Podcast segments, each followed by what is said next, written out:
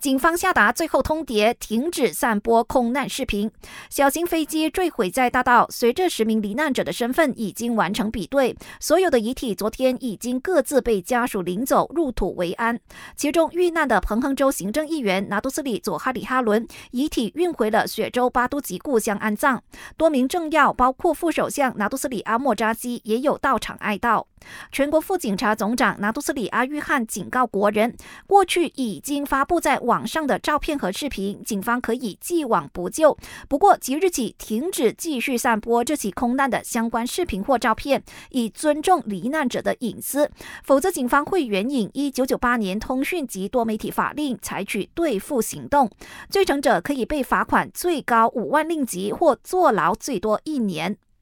目前警方已经向3名拍摄视频的民众录取口供，以协助调查，不排除还会传召更多人问话。阿育汗表示，随着家属们领回罹难者的遗体，警方在这起空难的工作已经告一段落，接下来就由航空事故调查局来厘清坠机的原因。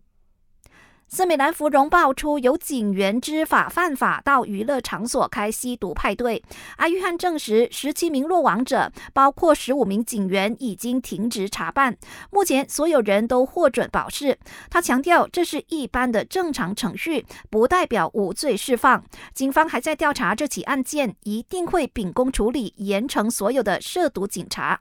感谢收听，我是佩珊。